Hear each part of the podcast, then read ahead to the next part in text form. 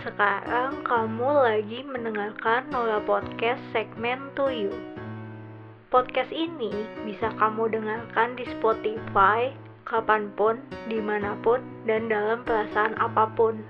Selamat mendengarkan ya.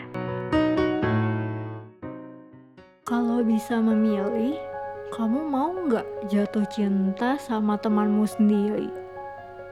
Biasanya, yang sering menjadi korban friendzone ini adalah kaum laki-laki.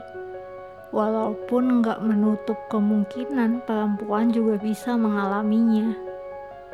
Tapi memang friendzone ini bisa dibilang berbahaya karena ya bisa bikin kamu dari ketawa-tawa cekikikan geli banget sampai jadi guling-gulingan karena nangis sesedu-sedu.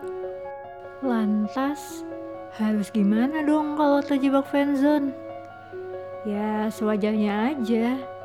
Jangan terlalu berharap dia balas suka sama kamu. Kalau dia aja nggak tahu kamu memendam perasaan lebih dari sahabat. Aku yakin kamu sebenarnya tahu kalau perasaanmu ini sia-sia tapi kamu juga gak bisa bohong sama dirimu sendiri kalau kamu cinta sama dia.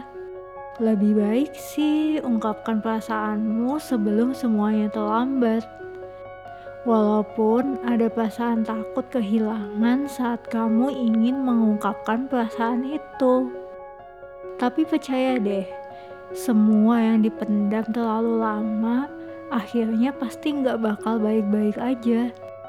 So, setelah mendengar ini, pelan-pelan kumpulkan semua keberanianmu dan nyatakan perasaanmu ya.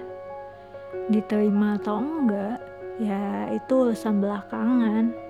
Yang penting sekarang status kamu dan dia jelas. Memangnya hati kamu enggak lelah?